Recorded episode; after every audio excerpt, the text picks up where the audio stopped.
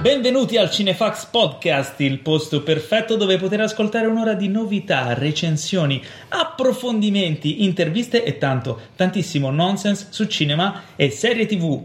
Il tutto servito con amorevole passione e assolutamente senza spoiler dalla redazione di cinefax.it. Io sono Paolo Cellamare e qui in studio con me ci sono due agguerriti colleghi pronti a discutere di tutto ciò che ci ha appassionato in quest'ultima settimana. Con grande onore vi presento il fondatore, caporedattore, anime e pilastro di Cinefax, il possessore del braccio dei mille tatuaggi cinefili, portatore sano di cresta alla Travis Bickle, Sua Altezza, Teo Yusufian. Ciao a tutti, an- anche se posso dire che Sua Altezza per quanto riguarda Sì, me fa veramente ridere. Non era casuale. Ah, ecco. Hai tolto quello delle tre strisce, grazie. Le forze dell'ordine eh, ringraziano. Mi piace variare.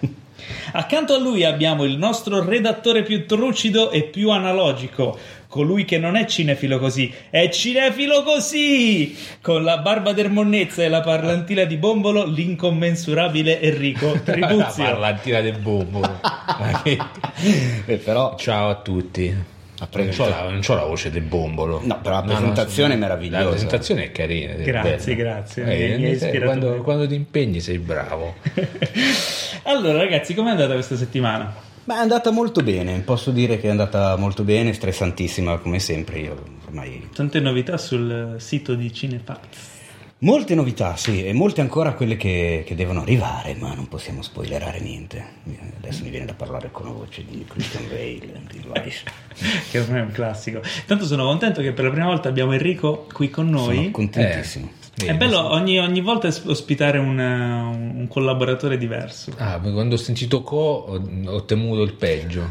Un coglione diverso, pensavo. Sai che abbiamo solo stima Esatto, per te.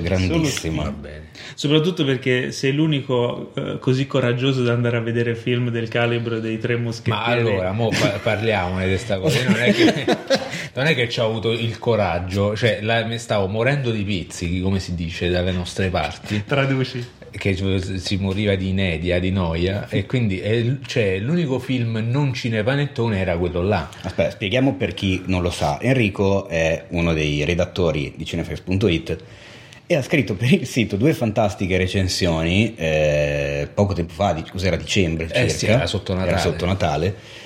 Una del film ehm, I Moschettieri del Re, la penultima missione, e l'altra del film Amici come prima. Quello di De Sica. Quello di De Sica. Regia di Christian De regia Sica, di- cioè, con Christian De Sica cioè, e non è- Massimo Boldi mentre invece il primo è di, è, è di Gio- Veronesi, di eh, Veronesi, Veronesi. Con Favino che a quanto ricordo la tua recensione ha l'accento da babbaro. Io ho detto che babbaro perché non so i kebabari da dove provengono però diciamo è dal posto dove provengono i kebabari Ah, ecco. probabilmente la Turchia. E poi Rocco Papaleo. È ambientato in Francia ricordiamo. E Rocco Papaleo e- Rocco Papaleo Sergio Rubini Insomma, Castellare, andatevi a Eh, leggere la E recensione. Mastandrea. E E, Mas- cioè, tutti poi- che parlano nel proprio dialetto in Francia, e Fantastico. interpretano i tre moschettieri. Che poi, cioè, nel aspetta film... però sono qua abbiamo elencato Tre, quattro, quattro attori, tra l'altro esatto, quattro tre. signori attori se posso Sì, sì, permettermi vabbè, fanno le macchiette, fanno quello che, che devono fare quando non c'è una regia, cioè fanno le macchiette. Salutiamo con affetto e stima Giovanni Veronesi. eh, Che sicuramente e qui- ci starà Che sicuramente, cioè, ma certo, ma scherzi, è uno dei nostri più assidui ascoltatori. E passiamo alla prima, cioè la prima, la- l'unica, la domanda della settimana. La Cioè domanda della quella- settimana che è? Della settimana scorsa. no, perché eh, sta- questa sera Instagram sta facendo le bizze. eh, probabilmente per un, eh, un- un- come si dice un, un overbooking eh, dovuto a Sovraccarico. un sovraccarico Dovuto dovuto, al al Festival di Festival di Sanremo Sì, magari, perché può- stiamo darsi. registrando durante la messa in onda della prima puntata del Festival di Sanremo, che non ha niente a che vedere col cinema. Assolutamente E no. quanto credo di più lontano ci sia. Dipende. Ma non è vero. Perché In realtà sono i nostri vero. Oscar praticamente. Come, qui- come tipo- Attenzione, Sì, eh beh, sì, guarda sì. che non ha tutti i torti. Allora, se posso, cosa. da cameraman televisivo quali sono, il Festival di Sanremo è l'evento dell'anno per la TV italiana e non ci sono cavoli che tengano. Puoi dire anche che non ci sono cazzi. Posso dire che non ci sono sì, un cazzi? po'. Ah, ok, va bene. fa ascolti Eh, bulgari, quindi- Oui, pem, pem, quindi si dice figa, eh, sì, ora non è tutti che ad tutti Adesso ascoltare. il Moige ci chiude il podcast. Ti ho dato un dito devi prendere tutto il braccio. Non dire dito dopo che gli hai detto figa, perché poi qua andiamo veramente su dei Vabbè. livelli Oh, bassissimi. come, eh, vedi come gli dai il braccio? Però No, effettivamente, tornando al discorso serio, eh, a livello di professionalità artistica, il Festival di Sanremo, secondo me, dà anche le paste al- agli Oscar, cioè come evento televisivo, a livello proprio di fotografia, scenografia e tecnica, capacità tecniche e creative vabbè, messe in campo, no. non dei contenuti, eh. Non esageriamo adesso. E guarda che... eh, Guarda, non è sono che- da, da- da- da- da scemo, eh, quale sono? Sono i due eventi televisivi, più- almeno saremo quello in assoluto più importante per noi. Gli Oscar negli Stati Uniti, togliendo gli eventi sportivi, probabilmente è l'evento no, televisivo anche da loro. Ma internazionale. eh. Internazionale, certo. Eh, Sanremo è diverso perché, co- come ad esempio questa sera, ci sono 24 esibizioni canore con l'orchestra. Quindi, conoscendo bene come funziona una regia televisiva e conoscendo anche il regista, in questo caso Duccio Forzano, con il quale ho lavorato qualche tempo che fa, so perfettamente cosa stanno sentendo i miei colleghi in cuffia questa sera e che cosa hanno sentito nei giorni scorsi di prova. Ed è il delirio più totale, cioè è tutto preparato al millimetro, non puoi sbagliare niente, c'è un'adrenalina allucinante per tre ore di fila. Gli Oscar sono molto più importanti perché chiaramente la platea che poi andrà a vederli è moltiplicata per mondo, mentre Sanremo, a parte noi e gli italiani in giro per il mondo, non so in quanti se lo guardino. E- No, però diciamo che insomma la cura nella messa in onda è sicuramente la No, stessa. anche poi- perché qualche anno fa io mi ricordo che era uscito su internet un dietro le quinte della regia degli Oscar dove c'è il regista, c'è proprio la regia Ehi, zio, televisiva. stai parlando di me. L'hai messo tu? Ah, ecco. Quello di Forzano. Quello di Forzano, che no, tra l'altro no, ne quello degli approfitto. Oscar. Ah, quello degli Oscar. No, quello degli Oscar, c'era un dietro le quinte degli Oscar. Attenzione, questo me invece se me la Te lo sei perso? Eh, no, era vedi? uscito fuori, l'avevo visto, mi sembra, sul post. Ti uscito- Ah, esatto. L'avevo visto. Ma davvero me lo vado a cercare, Faceva- sì, sì, è proprio la regia televisiva dietro le quinte. E cioè io quando l'ho visto ho detto, boh, ma sembra una puntata qualsiasi di detto fatto rispetto a quello, al casino che ci sta nelle nostre Attenzione, regie. ma dai, Eh, vedi, vedi? quindi mi dai ragione. Sì, sì, a noi è molto più casino. Perché a me hanno regalato la scaletta degli Oscar eh, l'ultimo anno eh, che l'ha presentata Neil Patrick Harris, che c'ho la casa, è una bibbia di tipo 500 pagine, dove c'è scritto veramente tutto. Tra l'altro cioè, quell'anno là c'erano, c'erano delle grafiche bellissime dietro, c'era un bel LED con... eh, era stato curato, ecco perché quando hai detto le creatività eccetera, io ho- non si vede nel podcast ma ho scosso la testa, perché, perché vediti quella cerimonia d'apertura di, quel- di quell'anno che c'è stata Neil Patrick Harris e poi dici ah no aspetta ho detto una cazzata, Perché faceva cagare? no, Eh era no, al contrario. Sai che ho sa. detto io? Io parlavo di quello, nel senso, a livello di contenuti, l'Oscar, quello No, ma pure a livello di tecnica. No, Cioè, invece eh, al contrario, se tu guardi quello che adesso eh, fa ridere perché lo sto dicendo di martedì sera, ma facciamo finta che sia mercoledì, ovvero il giorno in cui il podcast viene eh, mandato online. Oggi ho pubblicato il video di Duccio Forzano in regia a Sanremo Ah, nella ecco. terza serata dell'anno scorso.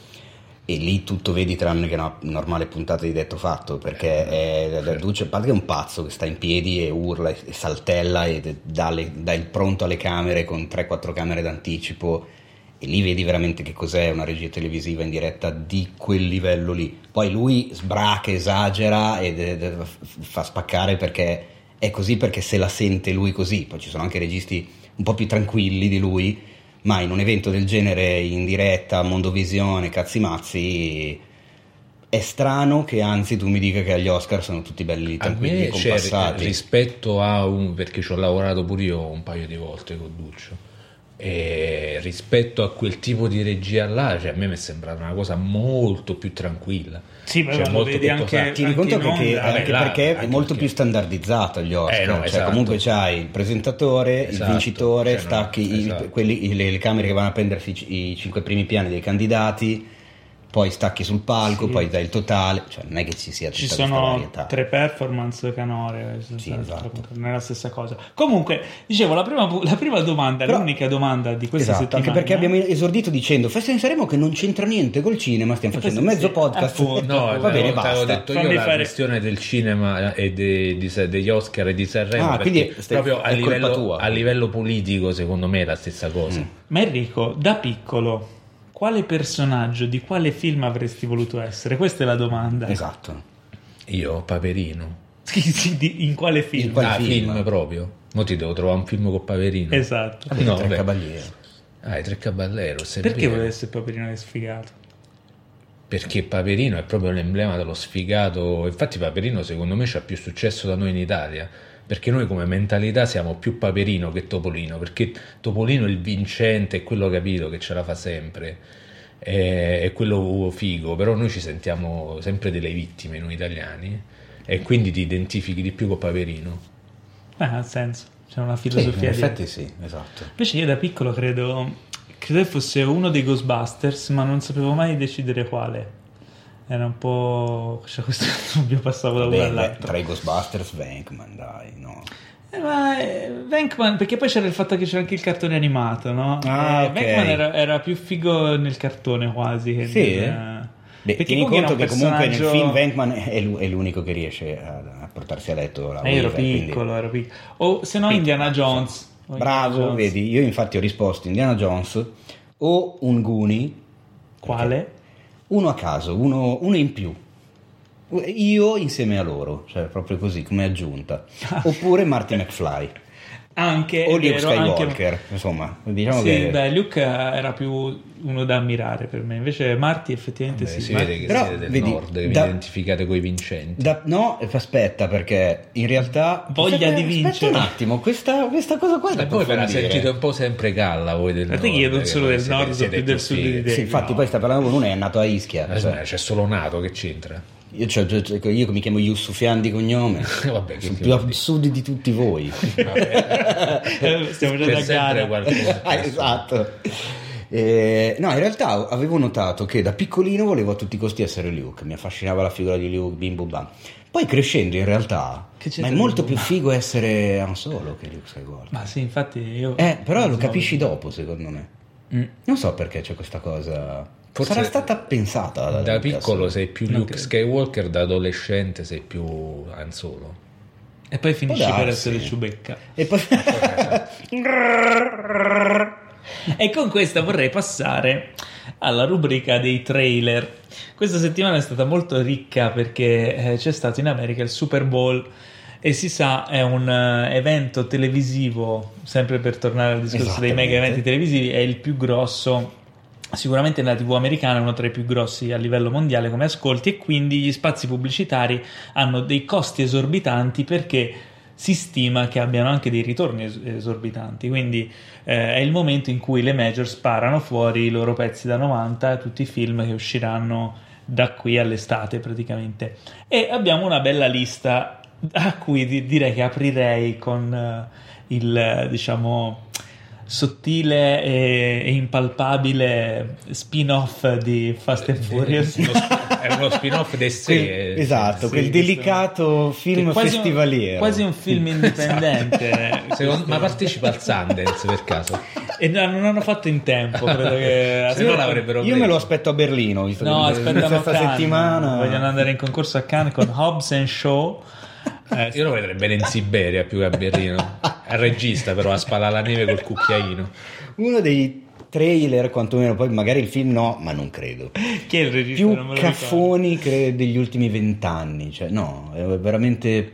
Allora, cioè, diciamo che i protagonisti sono, e già qui partiamo bene, The Rock, Dwayne Johnson e e Jason Statham, quindi già abbiamo questa accoppiata che fanno un po' la strana coppia, il film... Il, Fanno il trailer- Tango e Cash. Sì, il trailer cita un po' anche Tango e Cash, però c'è questo antagonista di eccezione che è Idris Elba, e in un ruolo quasi da villain supereroistico, una roba che non c'entra niente con... Cioè il franchise di, di Fast and Furious ha preso Vabbè, completamente una deriva... Esatto, ma, qua- Ma infatti io sono quando- quasi da ammirare, guarda, da questo quando punto uno di si vista. immaginava perché, cioè, scusami quando uno si immaginava il futuro e dice "Ci- nel futuro ci saranno le macchine volanti uno pensava vabbè le macchine che volano invece no mo c'è sta le macchine dei Fast and Furious che effettivamente volano da un palazzo a un altro Sì, ma in questo volano però pure hanno loro. le ruote quindi dici boh Quindi va, Perché? eh, allora, secondo me è comunque da vedere questo film, al di là di tutto, perché deve essere molto divertente. Poi... Per me è da vedere previa un, un qualche utilizzo di una sostanza Ma che sì, faccia ridere. No, su- Perché allora lì veramente di secondo Tavernello. ti ti go- ecco, io eviterei di tavernello alla frase che hai appena detto, secondo me ridi ancora di più. cioè proprio limitati al cartone e vedrai che uh, Devo rimettere le tre strisce nell'intro. allora, passiamo poi ai, ai due colpi di cannone della Marvel, della Disney. eh, e abbiamo Avengers Endgame che dopo l'attesissimo trailer ci manda fuori un altro pezzettino di 30 secondi. Dove non eh, succede che- un cazzo. Sì, non, non dice niente. Però attenzione perché io ho una chicchina su una voce che sta girando in questi giorni. Ah, Se ci avete fatto caso, in una delle micro inquadrature di pochi frame di cui è composto questo teaser, ehm, ce n'è una dove si vedono loro in gruppo che camminano quasi in silhouette su un prato, in formazione uno accanto non all'altro. sono dentro l'hangar. Sì, quella dopo. Quella è quella finale, praticamente. Ah, ok. Prima, quando ve ne vedi una dopo l'altra, sta filata così, Mhm. ce n'è una dove ci sono loro che camminano su un prato e sono tipo quattro, mi sembra. Mm. Tre da una parte, poi c'è un buco e c'è un quarto. Però la composizione non è quella classica da gruppone di fighi che camminano, perché c'è quel buco lì che è un po' troppo sospetto. E stanno già partendo le teorie sulla questione di chi non hanno voluto farci vedere e hanno eliminato digitalmente dal teaser. Mm. Perché effettivamente è strano a vedersi come composizione, non ha, non ha alcun senso fatta così. se ci fai Ricordiamo che nel trailer di Infinity War avevano aggiunto Hulk che non c'era. Infatti, la- Quindi- questa supposizione è figlia di quell'esperienza Chi, lì. chi potrebbe essere l'elemento mancante? Chissà, qualcuno che magari ritenevamo morto. sto cazzo O anche Non si sa. Allora, e poi subito seguito da Captain Marvel che è imminente, esce a marzo. Eh, anche lì, si- solite cose che si vedono. non è che aggiunge molto non aggiunge all'ultimo molto. trailer. E onestamente, non lo so. mm, Ma hanno voluto spendere questi 5 milioni per 30 secondi. davanti 5 al Super. milioni? Si parla tra i 5 e i 6 milioni per 30 secondi quest'anno, sì. ah, Eh, Ah. non è male, eh. ma di, Farà- ma di rubli Di, di rubli, di sesterzi. Di sesterzi. quei 30 secondi faranno vendere 5 milioni in biglietti in più? Almeno 5? Boh, Bah, chi lo vediamo. sa? Ma no, Chi ma lo quello sa? è un bene posizionale stare nel, nel Super Bowl. Non è una cosa che. Non è un una cosa ritorno, che, non è una cosa che fai per il ritorno economico, sì. lo fai per vedere Per che il c'hai il ritorno d'immagine, eh, certo. Eh, E comunque, è sono caso. Disney, eh, Tutti quindi- quelli che, che guardano la TV e non so quanti milioni vedono il Super Bowl vedono il trailer. Poi tutti quelli che nel mondo se lo scaricano su internet eh, o guardano su YouTube i trailer il giorno dopo perché sono i trailer del Super Bowl, quindi comunque hanno una bella visibilità. E infatti eh, vedo che ha sparato la sua cartuccia anche ehm, Il caro James. James Cameron con Alita Battle Angel. Questo film, ragazzi, io sono un po' preoccupato perché si inizia a parlare, una delle news eh, di, di oggi, che le stime siano che potrebbe diventare il primo mega flop dell'anno. Cosa che mi fa veramente cioè, paura perché è un film attesissimo che io non vedo l'ora di vedere e a- al quale James Cameron sta lavorando da tipo 20 anni. Eh, Alita Strano, di solito Cameron è uno che lavora poco su... eh no, la cosa, la Cioè, cosa strana è che poi alla fine l'ha passato a Robert Rodriguez, ma con una sua stretta supervisione, mentre lui comunque sta facendo Avatar 2 e 3. Ehm, il discorso è, per chi non sapesse che cos'è Alita, ehm, ma penso che in Italia non ci siano tanti che non ne abbiano mai sentito parlare, perché il fumetto giapponese, il manga eh, appunto che ha ispirato il film, su cui è basato il film, è stato pubblicato in Italia già a suo tempo quando uscì in Giappone negli anni 90 ed ebbe anche un discreto successo. Eh, la cosa che mi stupì in quegli anni lì era leggere che proprio James Cameron aveva amato questo manga e aveva comprato i diritti per farne un film, cosa che poi sembrava sfumata perché dieci anni dopo, quando il film non l'aveva ancora fatto, aveva fatto Avatar e, e poi si era ritirato a vita privata o quasi, eh, pensavo che sarebbe sfumato. Invece salta fuori questa Alita. Il trailer è molto interessante, secondo me, visivamente è molto accattivante e non vedo l'ora di vederlo. E onestamente, visto che almeno non è un film di supereroi non è un film tratto da un franchise, non è un sequel, non è un prequel, è un film originale comunque di derivazione anche asiatica, quindi anche un, diciamo, un immaginario diverso. Spero che vada bene perché forse è quello di cui il cinema popolare ha bisogno. Io sono molto curioso di vedere eh, tre attori del calibro di Mahershala Ali, eh, Christoph Waltz e Jennifer Connelly in un film del genere. Cioè, nel senso, il film mi interessa, ma poi al di là di tutto la storia, io invece tu hai detto non so quanti non la conoscono, io ammetto la mia ignoranza, non sapevo niente, le prime volte che ho letto le news su, su questo film non sapevo da dove arrivasse, non conoscevo il manga, quindi non avevo non idea. Non hai sentito parlare? No, non avevo proprio idea di cosa fosse. Beh. Poi mi sono informato e la cosa che James Cameron passa un film a Robert Rodriguez comunque incuriosisce perché non è Mm, non lo so, un, un Miller, un, cioè, non lo so, non è un, qualcuno che ti immagini come pupillo di Cameron, Rodriguez. Che cacchio c'entra Robert bravo. Rodriguez con James Cameron? Ma assolutamente, ma non me lo vedo fare un film di questo tipo. Poi ho letto il cast, ci sono tre premi Oscar, che ok, eh. va bene, va, tutto quello che vuoi, la, la, la, questione nel merito, gli Oscar, ok, però Connelly, Waltz e Ali non è che siano proprio tra deficienti a recitare. Sono curioso di vedere che cacchio hanno combinato. Tra l'altro c'è un piccolo cinefatte che eh, ri- riguarda il primo trailer che è uscito del film, che è stata la rivelazione anche del look del, della protagonista, eh, che aveva insomma un po' sconvolto il pubblico perché aveva questi occhi enormi e sembravano quasi insomma un po'... Eh, un po' strani, no? Un po', sai, come si dice, la I- Uncanny Valley, Uncanny Valley che quando uh, un personaggio digitale diventa un po' strano, quel tantinello strano, non troppo mm, né troppo poco, che, che ti fa crollare diciamo tutto il realismo della, della visione. E mm, in pratica Rodriguez ha detto che quando c'è stato questo problema, lui è andato da, da Cameron e ha detto forse dovremmo farli un po' più piccoli questi occhi perché la gente mm, non sta reagendo bene, gli sembra strano. E, e James Cameron gli ha detto no, falli ancora più grossi, cioè in realtà non l'occhio in sé, ma ingrandisci l'iride perché era un rapporto eh, di fo- cioè il rapporto tra la grandezza dell'occhio e la grandezza dell'iride che creava questo effetto strano. Quindi lui ha ingrandito ancora di più l'iride e il problema si è risolto perché ora infatti cioè, ha un aspetto molto più appetibile. Sì, Cosa... oddio, c'ha sempre due occhi giganti alla Candy Candy, non sì, è che gli occhi normali. È un personaggio, comunque è un androide. Ah, cioè, ok, certo. Però... Quindi, dai, è un aneddoto strano, cioè divertente. Sì. James Cameron sa il fatto suo, ragazzi. Allora, poi abbiamo. Uh, ah, qui abbiamo il nuovo film di Jordan Peele che dopo Get Out ha, um, diciamo.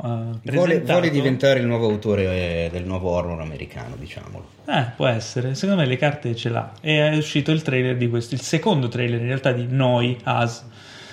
Che sembra cioè, mm, creepy, interessante. Mm, certo. Io non l'ho visto perché di solito quando un film mi interessa cerco di vedere il meno possibile. Ah, Sono uno di quelle persone rompicoglioni. E siccome Get Out mi era piaciuto, eh, non, è, non è un capolavoro perché secondo me il finale finisce troppo bene, ci doveva stare qualche twist, qualcosa. C'erano, non so se sai che c'erano in ballo altri due finali Davvero? scartati. Sì. Non ho parlato ieri, tra l'altro. Ah, e raccontaci. Allora, il finale che è stato girato ed è stato poi cambiato è quello... Aspetta, eh, però, aspetta se, avete, eh, se esatto. non avete ancora visto Get Out, eh, tappatevi le orecchie con le mani e fate la la la la la finché non eh, vi faccio un segnale io con la mano. e come fai a stabilirlo? Questa cosa no, no, non ha perce- senso. percepirare. Cioè, dovresti mettere di sottofondo una scusami, musica che possa scusami, indicare lo spoiler. Se tu ci racconti i finali che non sono nel film e non racconti il vero finale ma è comunque uno spoiler perché vuol dire che non è quello il finale del film. Quindi comunque tu conosci qualcosa del finale del film perché sai che quello non sarà il finale Giustamente, allora lo spoiler. possiamo raccontare in una story su Instagram. Ma no, semplicemente possia- posso rimandarli a leggere l'ultimo Cinefact che ho pubblicato ieri su Get Out che parla esattamente dei due finali di Get Out, Ok. così nel podcast non facciamo spoiler. Mi spiace Giusto. per Enrico che è qua, Eh, vabbè, te lo racconterò mo- adesso appena di- finiamo mettiamo di pausa e racconto. Anche perché Get Out obiettivamente è un bel film. Ehm, Io cioè, L'ho rivisto molto- ieri sera perché Sì, ho anch'io. saputo che lo davano appunto in televisione, io ce l'ho comunque in, in Blu-ray, piuttosto che vedere la televisione, ho ritirato fuori il Blu-ray e me lo sono rivisto. E confermo la prima impressione che mi è piaciuto, cioè costruisce benissimo la tensione, sai da, da- poco dopo l'inizio sai che c'è qualcosa che non quadra ed è evidente perché te lo fanno capire perfettamente che c'è qualcosa che non quadra con la musica, con gli effetti audio, con le inquadrature insistite su- sulle facce, sulla cameriera, eccetera, ma non sai che cosa non quadra, cioè non, non hai eh, elementi mh, su cui muoverti. Quando poi arriva la rivelazione è a tutti gli effetti una rivelazione che addirittura sfocia, se vuoi, anche nella fantascienza. Perché, Sì, insomma, molto. cioè, Ma infatti ho letto su Cinefx che sta, lui sta girando il reboot di Twilight Zone. Sì, Eh, stavo sì. progettando. È in, Stanno- è in- ah, sì, è cioè, in- in cioè- progetto. Eh, ma infatti io poi quando ho visto il, il- come si chiama, la, la rivelazione, quella che dicevi tu, è molto alla è Twilight molto Zone quella roba della là. realtà. Mm. Sì, Sì, sembra un ricorda. puntatone. Sì, perché l'horror che sfocia nella fantascienza è un carino. sociale anche. È- Comunque- è- comunque è il regista da seguire, secondo me. Sì, senza svelarti il finale, ti posso dire che il finale del film è stato scelto. Eh, di- posso dire che, che un. No, non posso dire niente sul No. finale perché è comunque spoiler. Vabbè, il motivo. Il motivo è dovuto al fatto che mentre concludeva la sceneggiatura Jordan Peele, che ricordiamo che per Get Out è stato il primo afroamericano della storia a vincere un Oscar per la migliore sceneggiatura, ehm, era il periodo in cui negli Stati Uniti i rapporti tra poliziotti e neri era arrivato al minimo storico degli ultimi vent'anni, insomma, quando hanno fatto Ah, fuori il ragazzino, eccetera, eccetera. Assolutamente politico. E E lui ha quindi- cambiato idea in base alla cronaca di quei giorni. Poi come l'ha cambiata e perché cagato- dovrete andare è, si è cagato in mano. no, in realtà no, non è che si è cagato in mano, ha scelto di prendere un'altra strada. Ah, ok. Ma non per quel motivo lì. Ok, vabbè. Molto interessante. Se non E avete comunque visto Get questo Out, Us, andatelo a vedere. eh, Get Out in italiano si chiama Get Out. Si chiama Scappa. Trattino Get Out. Scappa, Perché- andate a vedere Scappa trattino, Get Get Out. Out. Comunque questo Us a me interessa parecchio perché c'è questo tema del, del doppelganger che può essere molto Sì, interessante. sì, Vediamo sì. un po'. Però non possiamo parlare neanche di questo perché a Enrico dico, interessa, no, non ha voluto vedere il trailer. Il e trailer- parlare del trailer. Il- quando ho visto il trailer No, mi ha messo un po' di brividi, nel senso c'è quella cosa che dici, "Mm, già mi, mi inquieta già il trailer, quindi promette bene. Andiamo avanti e voglio parlare di un trailer, non di un film, ma di una serie tv, della terza stagione di una serie tv che si chiama The Handmaid's Tale, i racconti della, il, Dell'ancella. il racconto dell'ancella in italiano. Eh, serie che in Italia è su Team Vision, ma credo che anche solo per questa serie qui vale l'abbonamento perché è una serie veramente eccezionale. Io ho recuperato le prime due stagioni l'anno scorso e sono in trepidante attesa di questa terza perché è veramente una serie originalissima, eh, molto attuale nei temi. eh, e scritta, interpretata e Fotografata. diretta, fotografata da Dio, veramente, veramente, veramente figa. Recuperatela e questa terza stagione fa promettere grandi rivoluzioni. Quindi, insomma, A me mancano tre puntate della seconda stagione per finirla. Ah, quindi sei fresco fresco. Sono... No, in realtà no, è da un po' che l'ho mollata lì, non so perché, perché mi si è accumulata altra roba da vedere. La, la, la Chiacchi, eh, la mia donna, invece l'ha finita, infatti è lì che dice muoviti a finire Eh, certo. che tra un po' inizia la terza, cioè, Eh tutte le ragioni del mondo. No, no, veramente- cosa ne pensi? È figa. È molto figa, ma la, la prima stagione ce la siamo veramente bevuta in un attimo perché anche noi l'abbiamo recuperata dopo che era già andata in onda ed è clamorosa, cioè una distopia di quelle eh, Madonna, da, da- da veramente de- depressione, ansia e, e sconvolgimento perché comunque se ci pensi è una di quelle distopie che non è ambientato in un 3200 o in tanto tanto in No, là potrebbe succedere potrebbe prossimo. effettivamente succedere se le cose dovessero continuare ad andare nella direzione in cui stanno andando. Esattamente, tra l'altro. infatti. Quindi, Henry, eh. recuperala perché è veramente. No, no, io l'ho viste tutte e Hai due le. Ah, vedi? Ah, Entra eh, se- così se ne eh, esce dal Avevi la buco. faccia di quello che. Ma che cazzo stanno a dire? No, io ho la faccia di quello schifato perché io la trovo una serie molto mediocre invece. Ah, ma qui sì. abbiamo il contraddittorio. Contraddittorio, Attenzione. mettere un po' di pepe. Però allora a me, posso- per esempio, la fotografia mi ha fatto cagare. Eh. Quella fotografia là, tutta sembra fatta con i filtri di Instagram. Dici? Tutta, tutta colo- con questi colori slavi. Forse tu hai un così. Instagram bellissimo. No, il mio Instagram è in bianco e nero, quindi figurati. No, eh, boh. Eh, poi vabbè, sarà che... Allora, il materiale di partenza che è il libro della Atwood è una roba eccezionale, proprio- vabbè, però non è che stiamo qua a fare i confronti, il solito confronto è meglio il libro, è chiaro, cioè, è palese che è meglio il libro. Però io mi domando, cioè, come, come può essere che c'hai un materiale di partenza così denso di roba politica pure e nel film alla fine c'è sta il, il 5% di, di quello che dicevi tu della distopia eccetera eccetera perché è molto incentrato su di lei eh, cioè, è- cioè, la serie sta, rimane, sta molto rimane in stretta sottofondo tutto quel discorso, però cioè, Eh, non è che non lo affrontano mai. eh, ma è sbagli- secondo me è sbagliato farlo rimanere in sottofondo e concentrarsi Beh, solo su di lei. Guarda che forse proprio il fatto che rimanga di sottofondo gli dà ancora più importanza perché, perché diventa, scontato, cioè Sì. diventa pa- eh, talmente evidente che non gli si dà neanche più peso e a quel Te- punto diventa ancora più tremendo. Te lo perché- fa respirare, capito? Ti, ti mette proprio in quella posizione lì, proprio perché non te lo sbatte in faccia. Allora, Eh no, invece è proprio piano piano quello, ti, ti cioè che è in sottofondo, ma è quel sottofondo sbattuto in faccia, cioè tutte e due alla fine, becca il peggio di tutte e due le, le pratiche, come, non so come dirti. Ma allora ti faccio una domanda fastidiosa. Perché hai visto tutte e due le stagioni? Se ti se- se- se Eh, perché piace alla mia ragazza e quindi Ah, quando vedi. stiamo là ora di pranzo ce lo vediamo o a cena. Però non vorresti, cioè tu vorresti vedere del... Io sinceramente la seconda stagione me la sarei evitata. Co- che, cosa è successo? ecco, vedi, Che ho sentito è- un effetto audio... No, perché è- noi abbiamo ascoltatori da tutta Italia, non sanno che a Milano i condomini hanno una colonna per, eh, con una pompa d'acqua per lo sciacquone. Tra E l'altro, quindi- proprio mentre Enrico stava parlando di Questo una un serie che segno, non gli piaceva. esatto, esatto. questo è un beh, segno. sì, Quando un segno zodiacale.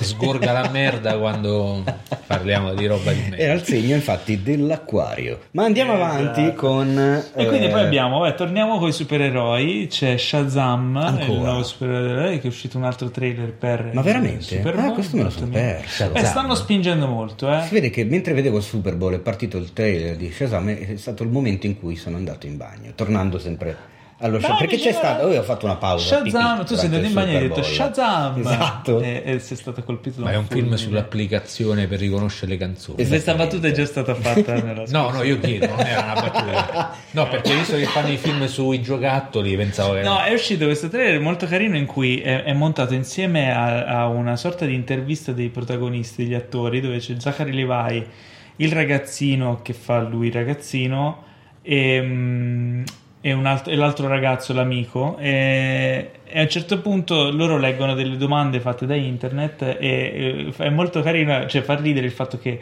eh, esce fuori questa domanda è, è mai stato più popolare Shazam è mai stato più popolare di Superman e il ragazzino fa no e invece Zachary Levi lo corregge perché in effetti negli anni 30 probabilmente c'è stato un momento in cui Shazam era più popolare di Superman è una sorta di di 90 Ah, ma quindi è un supereroe Shazam. è un supereroe Esatto, Ah, il, ecco. suo, il suo potere è riconoscere le canzoni. Esatto, che è l'uomo gatto allora. Basta, basta, questa battuta ormai è questa battuta è stata fatta troppe volte, quindi si accendono le sirene. Però fa sempre Dopodiché allora, è uscito un Facciamo altro un film teaser, sempre Super Bowl, teaser di Toy Story 4.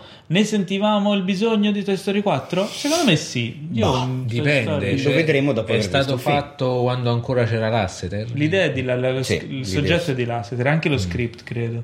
Ah, allora può darsi che c'ha un senso. Sì.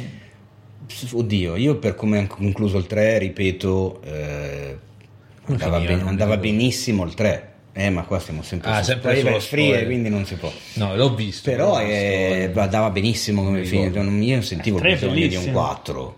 però magari ci smentiranno. No, cioè, il bisogno neanche io, però se me lo danno io non è che mi fa Non c'è mai bisogno No, quello sì. sequel in generale. E comunque, nota, eh, diciamo, so- sovranista, è stato confermato al doppiaggio eh, Angelo Maggi per eh, Woody, che, visto che, Che il compianto Fabrizio. Frizzi non può Ah, chiaramente per forza di cose seguire il doppiaggio Maggi, italiano.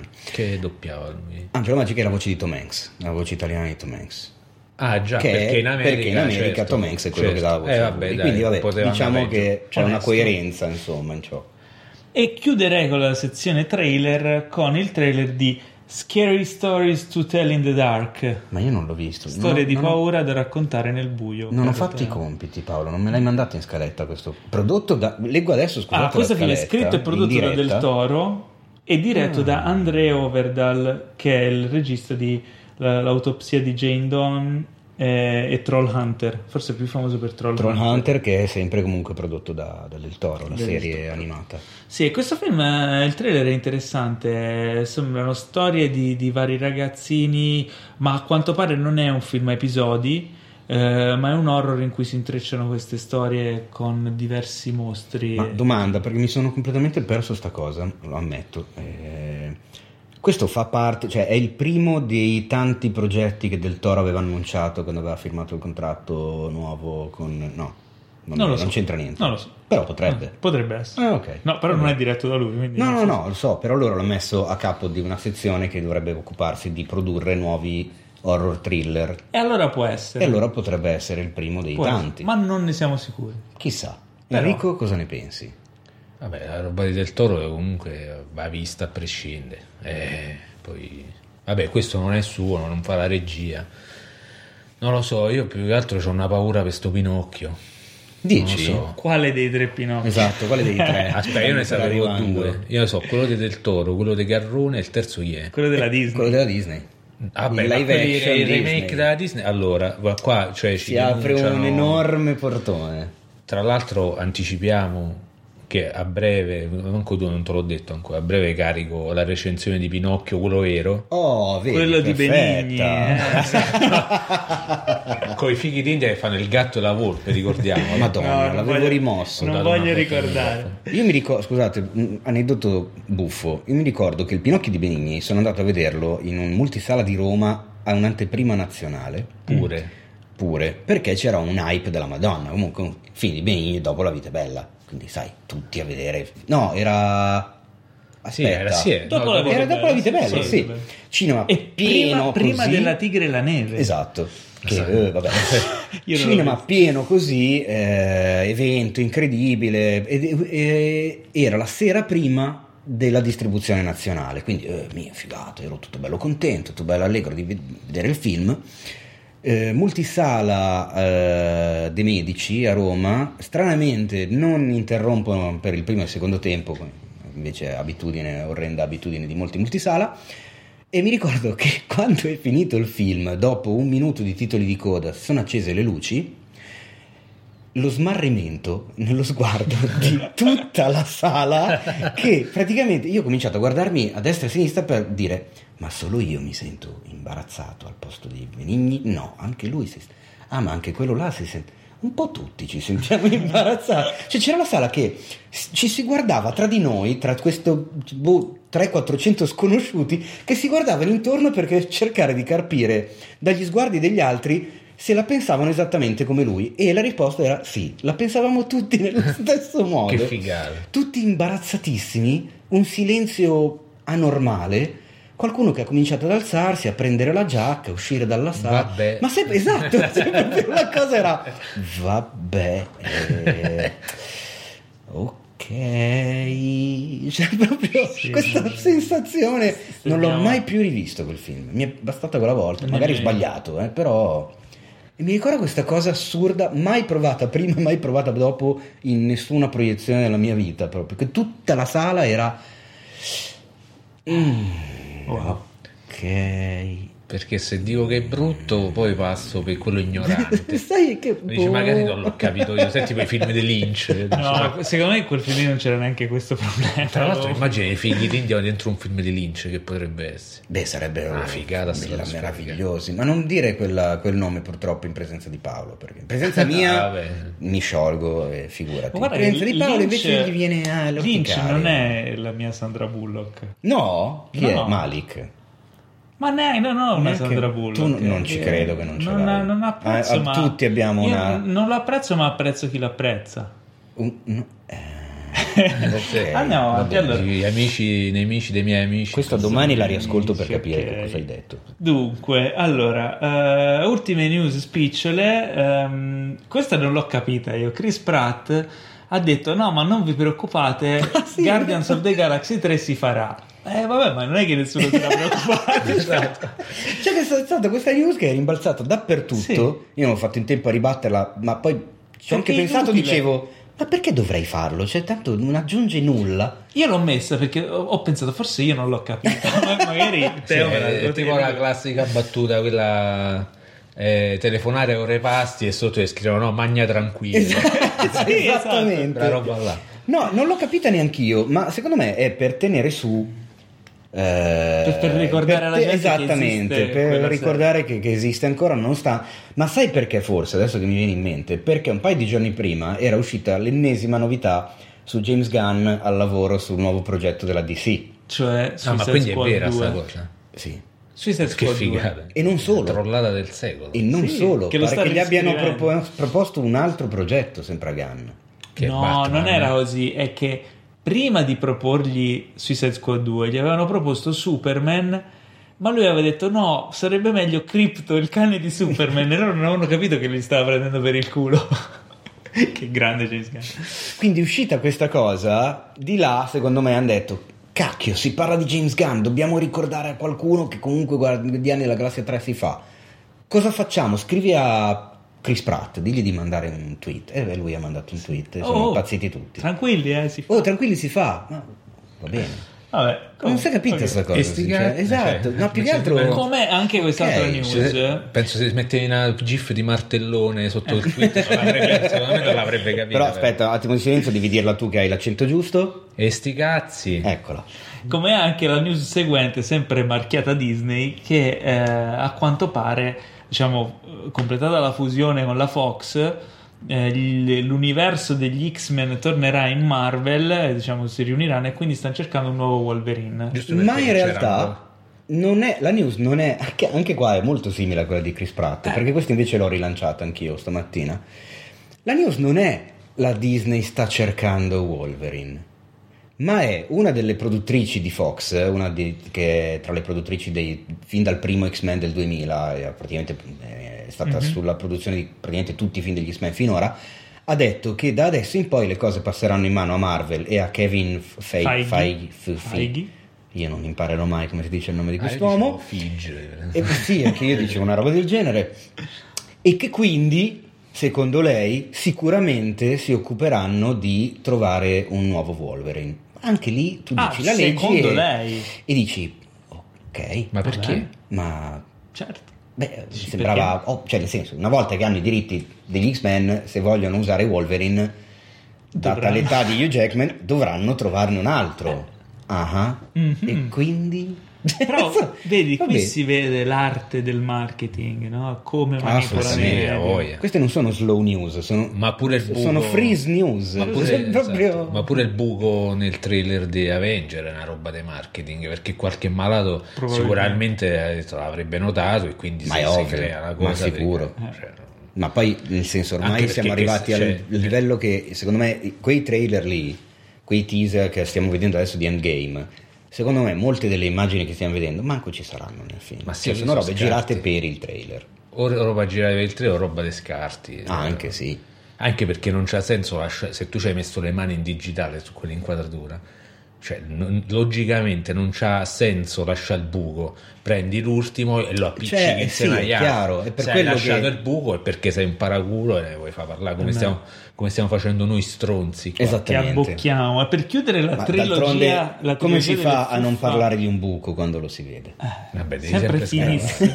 È in punta di. No, bless oblige. Per chiudere la trilogia delle notizie fuffa, abbiamo questa quest'ultima notizia che pare che alla ABC Si sono si drogati sia, malissimo. si sia iniziato Cioè, peggio a, del solito. si sia iniziato a parlare di un reboot di Lost. Ma esatto, la tua reazione Ma- è, la più, Ma- è la più coerente. ma Ma non hanno detto né sì né no. Così uno è Ma arrivato chi- e ha detto: Ma se si facesse un reboot di Lost? Ah, ok, ma non è una notizia. Ma questa è la notizia. È uno che pre- ha beccato la roba tagliata male e, e ha sbotteggiato. Mi immagino la scena. Questo si è appena fatto una striscia nel cesso dell'ABC. Allora è andato in botta totale. E così dentro è entrato nella prima porta che ha trovato. Oh, facciamo il reboot di Lost. Tutti, bravo, genio, genio del male. Però Eh, stavolta eh. lo facciamo con finale vero. Ma perché? No, Cioè, in realtà non- gli hanno detto: Ah, mm, ah, però. Perché sono Ma più drogati di lui.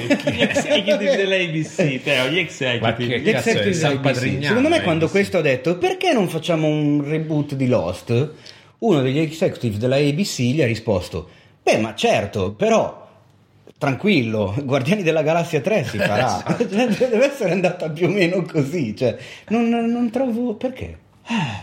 Perché? Per quale Tu lo, motivo? lo guarderesti un reboot di Lost? Oddio, tanto- sono sta- stato talmente malato di Lost che non lo so, sarei veramente combattuto. Sì, che c'ha guarderesti. Lo guarderei per curiosità, per vedere che senso ha soprattutto. Cioè, perché, perché farlo? È iniziato nel 2004 Lost, siamo nel 2019. Vabbè, Però un c'è, hanno reboot. fatto pure un'altra Non è un 5 sequel. s- Spider-Man dopo quello dei Raimi. Ok, però sulle serie televisive i reboot, adesso così a memoria, sicuramente ne hanno fatte Eh, 12 Supercar. milioni. Però sì, ok, Supercar ma quanto tempo avrà passato? Hanno fatto Il Prigioniero, The Prisoner, ma erano passati tipo 30 anni. Guarda, l'unico Eh. reboot bello di serie che era migliore dell'originale è stato Battlestar Galactica. Ai confini della realtà, ha rifatto negli anni Twin Peaks 80 tre dopo averlo fatto Vabbè, negli ma anni non era 60. meglio dell'originale. Però i Twin Peaks 3 non è proprio un, un vero e proprio reboot. No, È una stagione un nuova. sequel, È, cioè, solo, Cioè- è, è Lynch che si è fatto i cazzi suoi Esattamente. a spese dei da gay, Dio, sì, tra l'altro. vabbè. Però. E quindi, no, io, boh, non lo so, Lost... eh, Cioè, è un reboot, non è un sequel, quindi un nuovo aereo cade, con delle nuove aeree ritrovano Sì, su sulla si- stessa isola. Ma si sa già tutto, è quello che non ha alcun Eh, senso, è quello che boh, mi chiedo. Infatti perché. non, non ha alcun senso.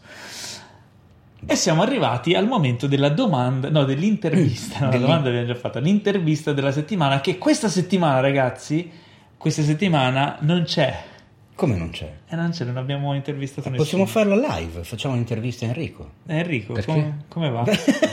perché non è male come risposta. Quindi, insomma, questo ultimo film, Enrico, eh, come ti sei trovato nella parte del protagonista? Quale ultimo film? e qui si conclude l'intervista. Secondo me chi ci ha fatto i complimenti per le altre puntate del podcast per questa puntata ci insulterà tantissimo. No, noi miglioriamo sempre. Beh, oddio, questo... Allora, abbiamo, eh, passiamo direttamente all'anteprima, cioè un film che noi abbiamo visto, che uno di noi ha visto in anteprima, che deve ancora uscire in Italia, eh, e in questo caso tocca a me, eh, e si parla di Lars von Trier, cioè il film che in italiano ha eh, finalmente assunto un titolo italiano e una data di uscita. Il titolo è La casa di Jack e la data di uscita è Teo. Il 28 febbraio. Meno male che tu lo sai. Quindi mancano poche settimane. Io l'ho visto a Cannes alla prima mondiale. L- l'anno scorso, ormai. Cannes, sì, l'ultima edizione di Cannes, con eh, il buon Lars eh, e il cast in sala. Devo dire che è un film, eh, vabbè, molto particolare perché ovviamente è un film di Lars von Trier. Ehm, è un film che ama e gode nel voler scioccare lo spettatore, ovviamente il film di Lars von Trier, e, e che ha una particolarità che non so se renderà poi, visto in una situazione normale che non sia quella sala quel momento lì a Cannes, perché è una sorta, eh, contiene diciamo nel suo svolgimento anche una sorta di risposta a tutte le mh, polemiche che ci sono state anni fa che hanno condotto poi alla, uh, all'allontanamento, All'esilio. l'esilio forzato di Lars von Trier da Cannes. Eh, ma al di là di questo è un film che a me mi ha divertito molto. Mm, c'è un uh, Matt Dillon che fa il suo sporco lavoro, letteralmente. E, mm, no, è, è un film particolare, sicuramente non è per stomaci deboli. eh, e ci sono Ma delle come, situazioni come hai detto finora, Eh, è di un film di Trier. ok, ovviamente. Eh, e ci sono delle situazioni che mh, magari se andate a vederlo con vostra zia magari potrebbe, eh, voler uscire dalla sala Quindi come- la gente che all'epoca Khan uscì dalla sala tu la trovi comunque in qualche modo giustificata. Eh, allora, lì c'è da dire una cosa. Mm, la sala del, mm, del- la sala più grande di Cannes, la sala principale del Gran Teatro Lumière, ho- conta tipo 2200 posti e mediamente su qualsiasi film tu vada a vedere la prima, almeno un 30-40 persone escono, ma perché gente che va lì per farsi il red carpet, che poi in realtà non gliene frega più di tanto del film, quindi sta lì, guarda gli applausi, il regista e cosa, appena inizia la proiezione dopo un po' se ne vanno perché magari vanno a cena o vanno a dormire, non gliene frega nulla. Eh, nel caso di quel film lì la media è stata un po' più alta, credo siano uscite circa 200 persone, ma 200 persone su 2200 poi non è che sono tantissime, non è che è uscita tutta la sala, sono uscite diciamo un po' le solite persone di cui non gliene fregava nulla e un po' di persone a cui effettivamente determinate scene molto violente, di violenza di un certo tipo, non voglio dire di più per non spoilerare, però diciamo che è un tipo di violenza che può dare fastidio a molti, eh, che specialmente se non si capisce l'intento quasi, non voglio dire goliardico, ma sì, forse un po' di goliardia sotto c'è. Eh, chiaramente hanno è, è quasi come forse sai cosa ci sto pensando adesso è come se Lars avesse voluto a un certo punto perché queste scene qui sono verso l'inizio del film No, aspetta, scusa. avesse voluto ripulire la sala dalle persone di cui non- che non voleva mantenere no? Cioè, è, co- è come se Lars, cazzo è il tuo amico? Eh, cazzo, il vecchio Lars sì, È sì, così, eh. ormai vi chiamate Paolo Certo. e Lars. Il vecchio vi sentite, ok? È come se Lars a un certo punto ha detto: Sai che ora io a questo punto del film ripulisco la sala, no? Quindi alla fine ci arriva solo chi ci vuole veramente arrivare. E infatti, poi eh, ci sono dopo, nel- nella parte più avanzata del film, ci sono i messaggi che forse a lui stavano più a cuore. Comunque, è un film che sono Ma contento. quello che vogliamo eh, sapere è questa violenza è gratuita o è funzionale al film, alla storia? È funzionale alla pulizia della sala.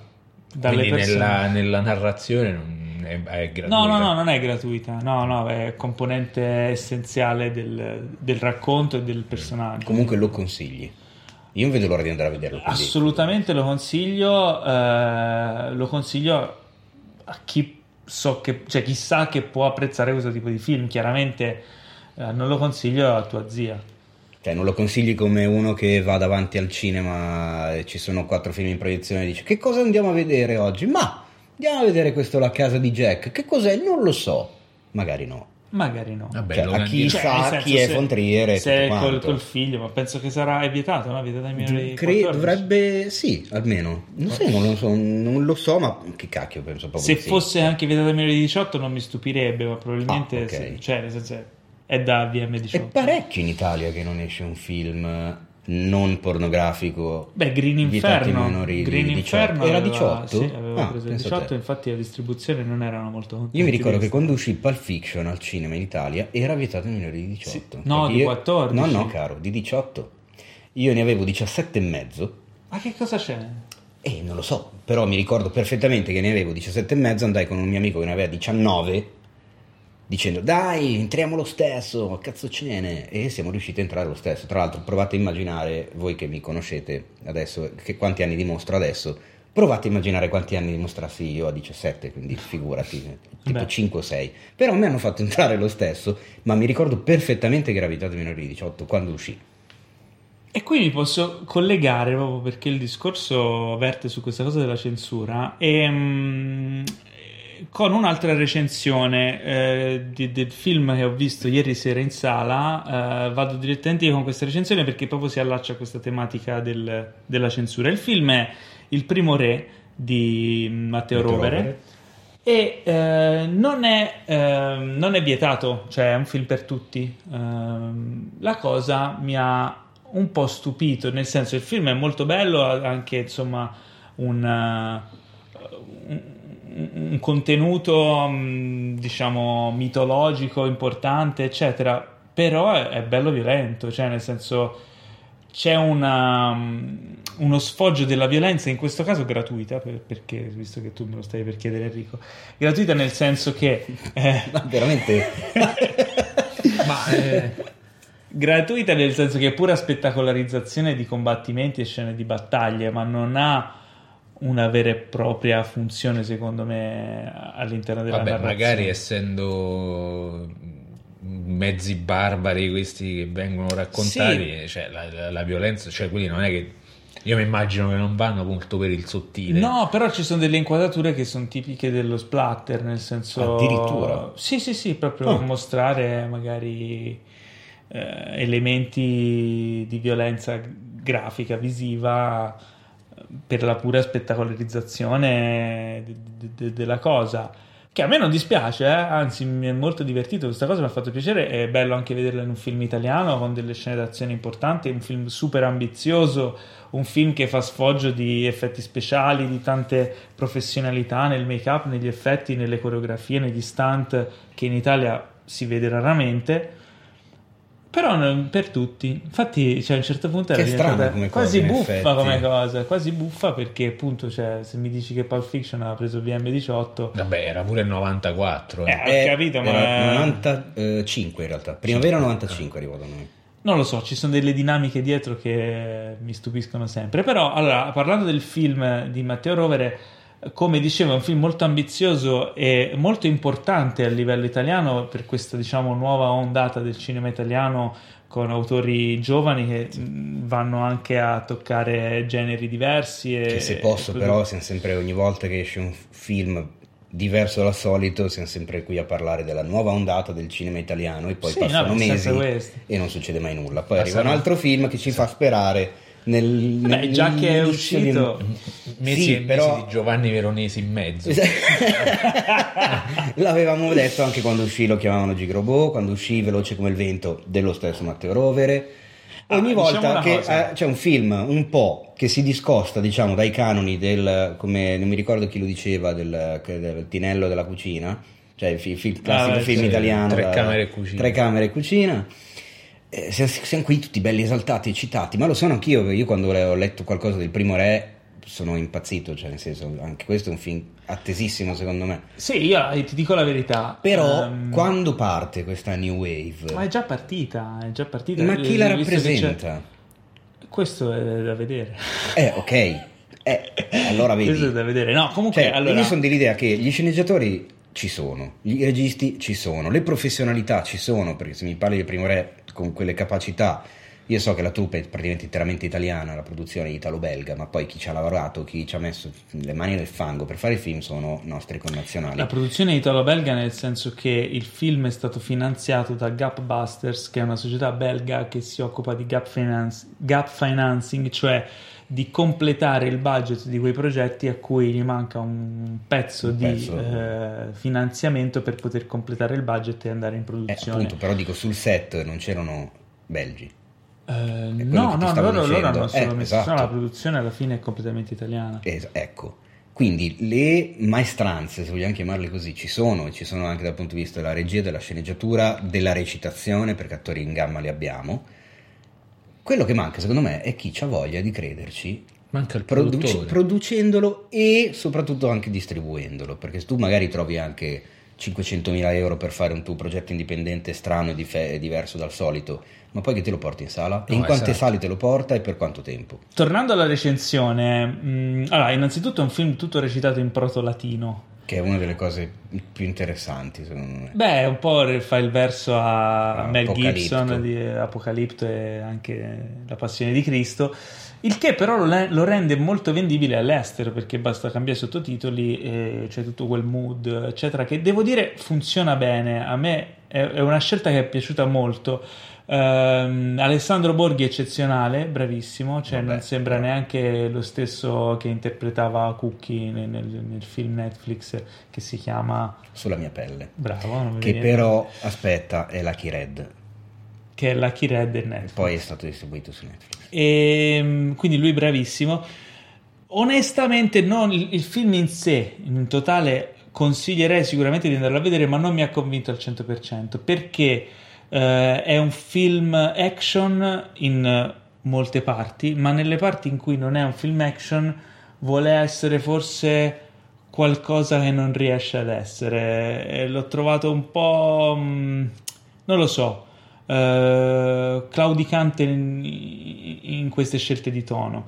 E inoltre c'è una cosa che però purtroppo non è colpa di, di nessuno, è il fatto che conoscendo la leggenda di Romolo e Remo eh, di cui parla il film, il finale è, è ben noto ben prima di- di- Beh, che, certo. che tu lo veda, quindi è una cosa che attendi e forse eh, non è un, un episodio così filmabile, così cinematografico nel suo- nella sua messa in scena e quindi forse rimane un po' il, il finale per me rimane un po' la parte più debole del film mentre i primi due atti li ho trovati veramente solidi veramente belli e soprattutto ti calano in un'atmosfera in un periodo storico inesplorato eh, in maniera molto efficace quindi assolutamente andate a vederlo è un film che sicuramente merita che venga premiato lo sforzo Ma E- il figlio della lupa che abbiamo qua presente, cosa ne Sì. pensa? del- Di che del- cosa? E del fatto che ci sia stata l'idea di produrre un film che parla di Romolo e Remo, che effettivamente Eh, ma noi, cioè in Italia alla fine di leggende così, quelle ci abbiamo, eh, non è che c'è... cioè, No, però nel fine senso secondo me è interessante anche perché ne avremmo parecchie altre da poter sfruttare. di quel quel di periodo vista. là, no. Da quel periodo in poi.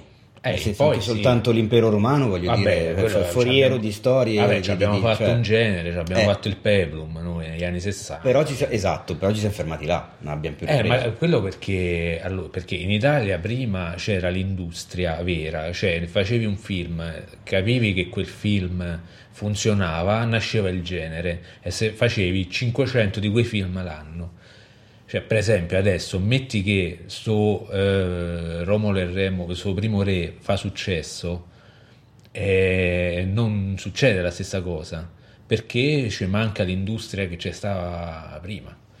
E, cioè, rimane un bel film, eh, però rimane là. Dici che non potrebbe Gigro succedere un Bo ha fatto successo, dice ah mo allora speriamo che Eh, eh, partano vedi, tutti i film che supereroi. prima. perché è la cosa naturale che succedeva prima che i polizieschi italiani, spaghetti western eccetera. Però il contesto produttivo è cambiato perché fondamentalmente non ci stanno più i produttori di prima. Eh, adesso i produttori se comunque non c'hai eh, il finanziamento dello Stato Ah, non ci stanno più i soldi di prima non ci stanno più i soldi dei prima. Cioè, È lo- tutto lì, eh. Lo, lo Stato pure non investe gli stessi soldi nel- nella cultura in generale e quindi anche nel cinema. E quindi si fanno meno film, la torta si è fatta più piccola, ecco che i film a farli sono sempre gli stessi. e invece abbiamo Guadagnino Eh, ci abbiamo Guadagnino che secondo me con Suspiria... Ma parlaci di Suspiria che io ancora lo devo vedere e Eh, anche purtroppo te. anch'io. Eh, sì. io l'ho Facciamo questa visto, io ci sono di- cascato con tutte le scarpe. Ah, non ti è Aia. piaciuto? Mi è piaciuto con riserva.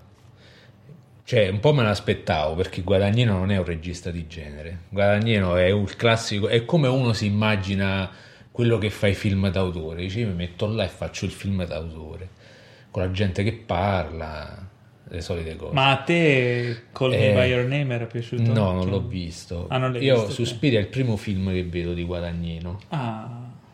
Perché a me quel tipo di cinema là non mi piace, quello che fa lui. Guarda, Eh. guarda chiamami col tuo nome. Poi mi dici che- quanto non ti è piaciuto. Esatto, tanto di quel- parleremo di quello. Questo Suspiria si vede che lui voleva parlare della Germania Est eh, con le storie del muro in mezzo di sto tizio, sto vecchio che aveva la moglie che poi se n'è andata dall'altra parte della Germania, non sa se è via, non sa se è morta. Eh, no, forse sa che è morta, non mi ricordo perché me l'ho visto un po' di tempo fa. Vabbè, non è che ci racconta la storia praticamente in film avevo parlato di psicanalisi, di, della storia di sto dottore, sto psichiatra che cioè sensi di colpa per la moglie morta, eccetera, eccetera. Quindi non c'entra niente e, con quello e in di, mezzo, di Argento. No, non c'entra niente. È un, è un reboot. E in mezzo ci ha messo sta cosa di, delle ballerine, la scuola di danza con la strega, madri. con le streghe, le tre madri, eccetera, eccetera. Io però cioè, nella, nella tra... No, il film va visto, secondo me, se non altro perché le scene horror sono pochissime, sono tipo due più il finale, il finalone, quello, il finalone mega splatter. Però diciamo, a parte il finale, le scene horror sono due, di cui una è, è, è quella... Cioè diciamo, non lo vai a vedere per l'horror. Mm, mm, sì, diciamo lo vai a vedere... Io lo sono andato a vedere per l'horror, ho detto vabbè due ore e mezza di film, un po' di horror ci starà, invece di due ore e mezza di film, un'ora e mezza sono di chiacchiere, e mezz'ora è di, di scene horror e il resto sono scene di raccordo. cioè, fatto proprio la lista della spesa. Vai a vedere Jordan Peele, magari ti diverti No, no, vabbè. Allora, No, va- eh, e, e invece finisco, no, no, eh, finisco un attimo ah, il discorso. scusami. No, va visto perché le scene horror sono girate bene, incredibilmente non me lo sarei mai aspettato. E di cui una, la scena de- una scena horror legata a un balletto che è molto bella. Però cioè, non il problema di fondo è che nelle scene dove non c'è l'horror comunque non c'è la tensione. E in un film del genere se non c'è sta la tensione sono loro che chiacchierano, fine. Ma quindi ti faccio la stessa domanda che ho fatto finora a tutti quelli che hanno visto il film e che mi hanno detto che con il Suspiria di Argento e Tovoli, perché io su Suspiria continuo a dire che quel film è di due persone, non di una sola, Beh, eh, non c'entra praticamente nulla. No, no, assolutamente. Perché allora l'ha chiamato Suspiria? Ma si vede che lui si vede che voleva fare sta storia ambientata, lui gli interessava la storia ambientata alla Germania Est. Poi, boh, non lo so, magari stava in fissa con Suspiria, era un fan di Suspiria. così. Io ho visto una foto che girava su internet sua di quando era giovane, che girava con la maglia di Suspiria. Quindi magari è un fan proprio di Suspiria, un film che l'ha colpito quando era, quando era ragazzo, allora fatto Germania, ma sì, buttiamoci pure le tre madri e fa un suo film però sì, mh, ma magari c'è qualche significato che io non ho capito di roba psicologica che è legata alle streghe eccetera. però secondo me non, non lo so non, eh, Mm. Eh, si vede che è, un- è uno che col genere non c'entra niente per esempio oggi pomeriggio mi sono visto Bubba Otep che è il film Ah, di lo Don- devo vedere anch'io, de- de Don. Coscarelli che quello è un film del genere puro con Bruce che Campbell. però parla anche di vecchiaia. Il film c'ha la trama di genere, è girato come se fosse un horror barra commedia grottesca, eccetera, eccetera.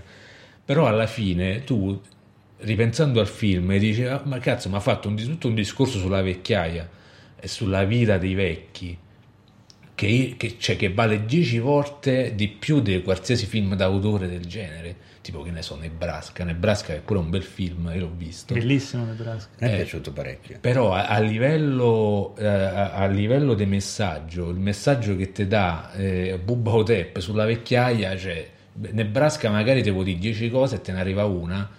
Una Questo- storia que- vera di Lynch? Mi viene in mente a caso adesso. La- eh, io ho un brutto rapporto con la storia vera di Lynch, Mm. nel senso che si Lynch. vede che è un film fatto proprio su commissione, non c'entra un cazzo con tutti gli altri. Youth di Sorrentino? Youth di Sorrentino pure mi è sembrato un vezzo, ma per, per detta sua pure di Sorrentino ha detto c'avevo un pomeriggio libero e ho girato Youth. Gli spietati. eh, gli spiedati lo devo vedere, visto purtroppo una mia mancanza. The Mule, eh, come Eh. ti metto lì il lancio, Boh, come ti The faccio Mule. i lanci io Paolo, eh? Nuovo film di Clint Eastwood e con Clint Eastwood che esce settimana prossima? Eh, credo di sì, sì non, se non vado errato, se non settimana prossima, quella dopo. L'ultimo film di Clint Eastwood. Lo vedremo e Diciamo. ne parleremo. No, non porta sfiga per cortesia. Però- No, secondo me. No, ragazzi, l'ultimo nel senso che è l'ultimo. No, è che sarà Poi ne l'ultimo. ci sarà un altro ultimo. Sarà l'ultimo, ragazzi. Teo, ti odio. No, ma è proprio una roba, cioè, Perché? cose che... Ma hanno detto come sta? Ma no, tipo, cioè se guardi l'orologio, ecco, diciamo che più o meno... Cioè ogni, Non ogni lo so, se- io- ogni secondo che passa... Sai qualcosa che noi non sappiamo. No, non so niente, però eh, è qualche anno, e quindi non succederà neanche quest'anno, che io tipo a gennaio-febbraio mi viene un po' la tristezza perché penso ad alcuni personaggi, a quanti anni abbiano, e uno dei primi mi viene sempre in mente Clint.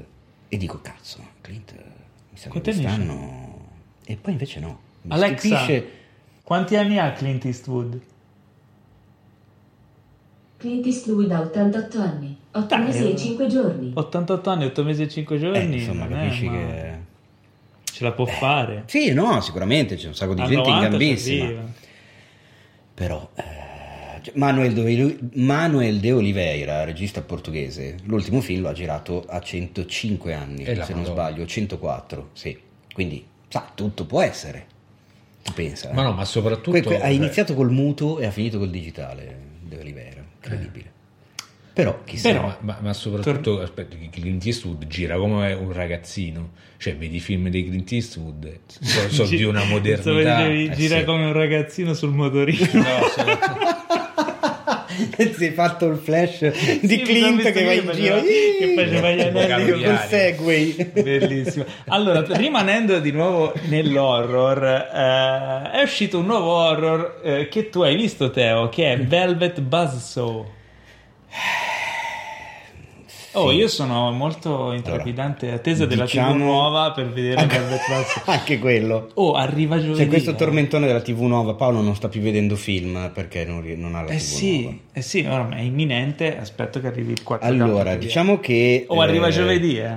Arriva giovedì questo. Eh sì. Quindi per la prossima puntata del podcast Avrò sarai visto pieno Roma. di Dai. recensioni. Avrai visto Roma, avrai visto Fantastico. Velvet Basso, che puoi anche non vedere.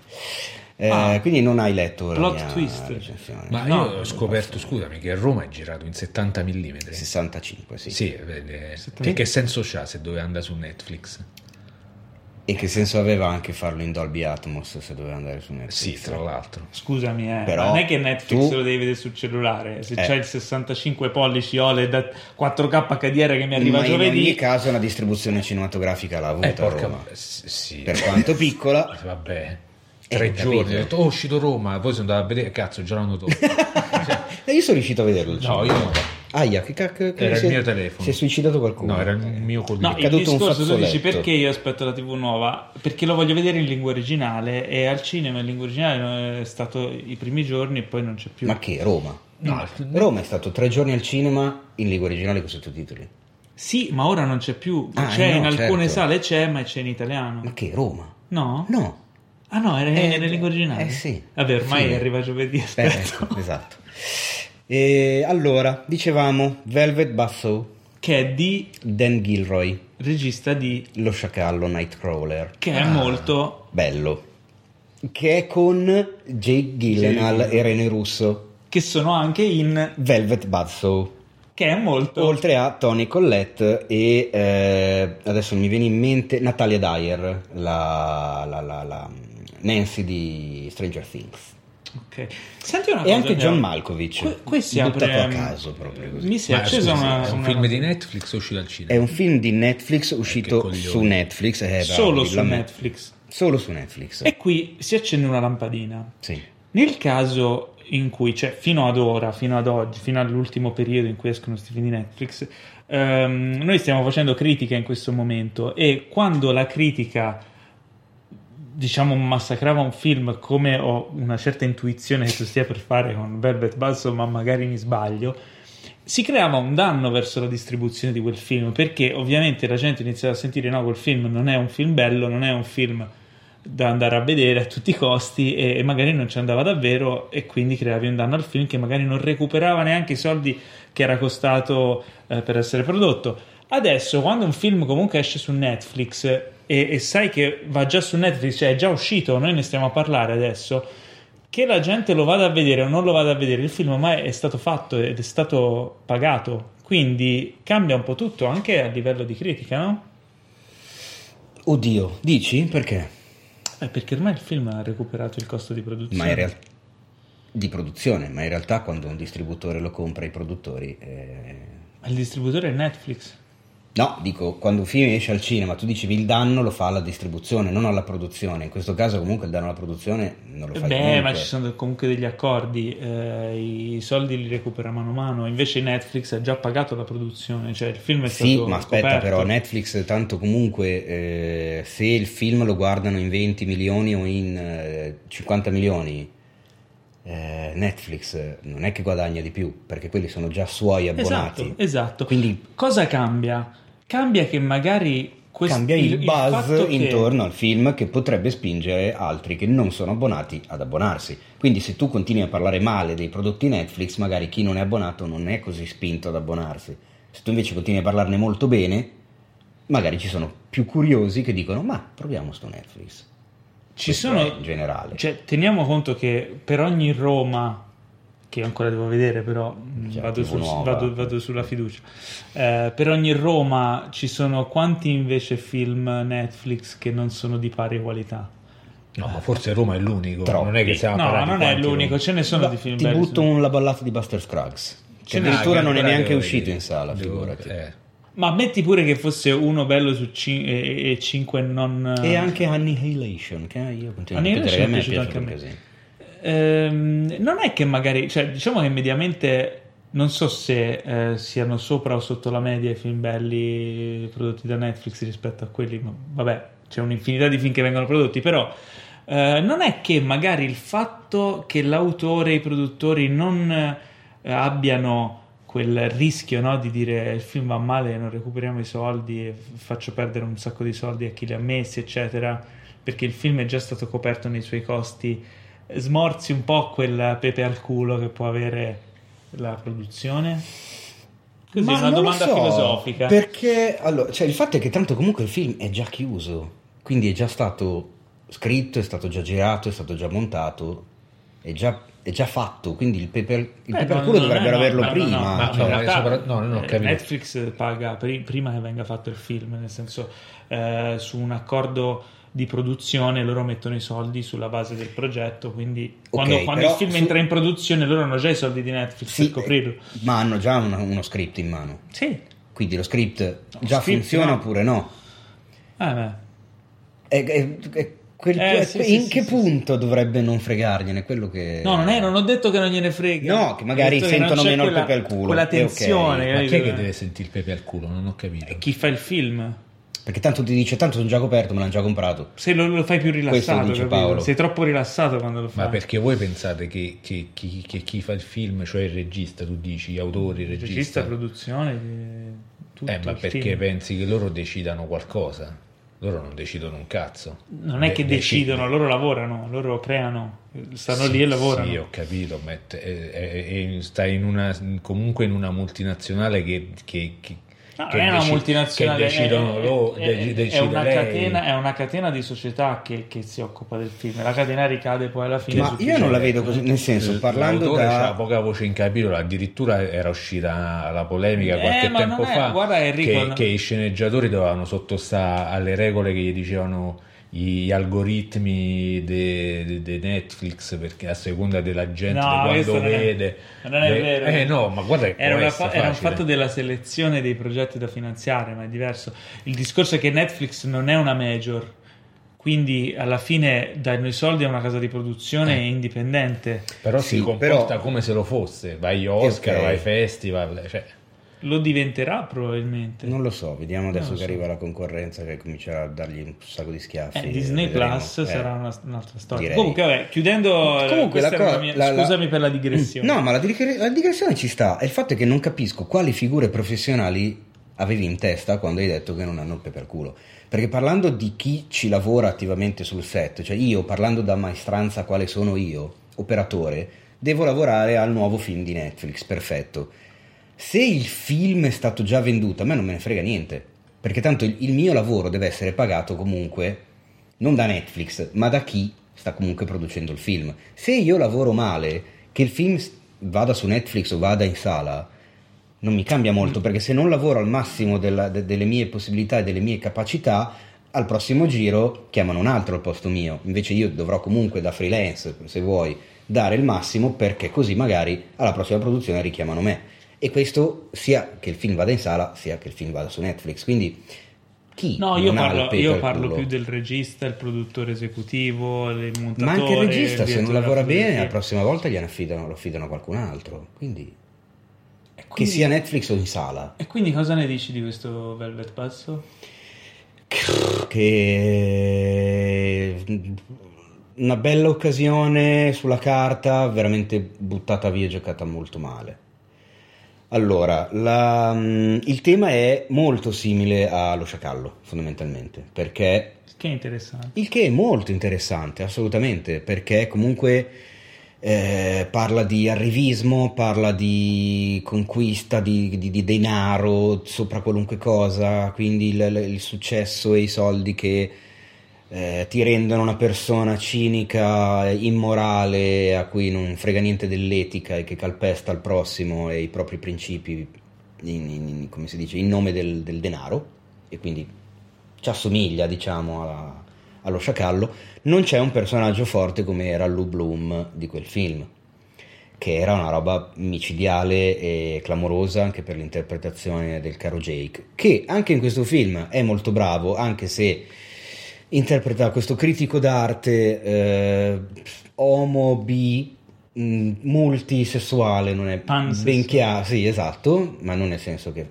che- fa l'amore con il pane I panini. esatto però eccede un pochino in mossette cioè quindi alza il braccio spezzando il gomito fa un po' tutte le Non si fa mossettine spezzare il gomito. scusa. eh, fai, non il, il- gomito, scusa, il polso, po- ah, esatto. ok. Ah, il braccio spezzi, eh, gne, gne, fai un po' le mossettine così. Eh, I personaggi sono un po' piatterelli. La storia è abbastanza semplice, nel senso che c'è questa assistente di questa gallerista stronzissima che vuole fare carriera, non riesce a fare carriera, l'assistente, trova per caso il vicino eh, defunto e scopre che questo vicino era un incredibile artista, pittore con dei quadri incredibili. Dato che questo tizio non aveva parenti né amici che potessero reclamare le sue opere, se ne appropria e le vende. Le- I quadri sono meravigliosi, stranissimi, inquietanti, fanno milioni di dollari, vengono immediatamente venduti a tantissimo.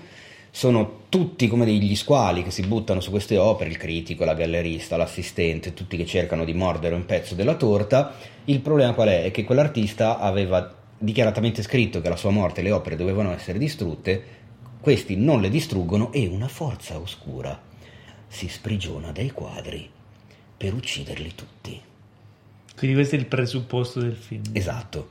Che diventa una sorta di Final Destination, molto in fretta, Mm. ma Final non è Destination 1 o Final qualunque, Destination 6? qualunque, qualunque, cioè una sequela di persone che tu capisci subito che dovranno morire tutti e quindi ti viene la curiosità di vedere in che modo moriranno. Ma neanche quello è interessante perché non è né esagerato e clamorosamente e, e- parossistico come, Come- lo è Final sì. Destination, che quindi in qualche modo un suo divertimento te lo, te- te lo garantisce. Non è né horror né splatter o esageratamente originale o strano da inorridire o da spaventare o da, da- da- da creare rac- raccapriccio molto noiosetto perché Eh. alla fine il film finisce lì, cioè non, non è niente di che. Quindi la critica eh, dell'arte che, che- che viene mercificata, che i soldi su- su- sulla questione artistica, che è, è banalissimo, cioè finisce lì. Ah, brutti, cattivi questi, questi galleristi che hanno in mano opere d'arte e invece di pensare all'arte pensano ai soldi. Mm. Quindi è una specie di Final Destination che si prende però sul serio. molto sul serio, nonostante ci siano comunque al- alcuni passaggi che magari un po' ti fanno sorridere, ma boh, salvo la fotografia, eh, che è interessante perché non è per niente quella che ti aspetteresti da un thriller barra horror, ma al contrario è ultra pop, eh, sto bianco, dapper- bianco classico delle gallerie d'arte, Mhm. quindi sto biancone, parettoni bianchi dappertutto e questi colori ultra saturi, ultra pieni, proprio da pantone, colori primari dappertutto, sia nei quadri che nei vestiti che in alcuni oggetti d'arredo, quindi questo contrasto alla fine è interessante, ma alla fine è veramente l'unica cosa interessante del film. Anche la CGI dei quadri che si muovono sembra quella, non lo so, della pubblicità di qualche prodotto per la casa. Io ti dico la verità, eh, ogni roba tanto, che- non sempre, ma qualche volta siamo in disaccordo. E questo film mi incuriosisce, quindi credo che lo vedrò comunque. E sai Ma quando vai, lo vedrò? Figurati. Quando ti arriverà la TV nuova, Esatto, fantastico. esatto. E invece so che Enrico ci voleva parlare di un film che hai visto di recente. Nuovissimo, del Nuovi- 1955. Ah.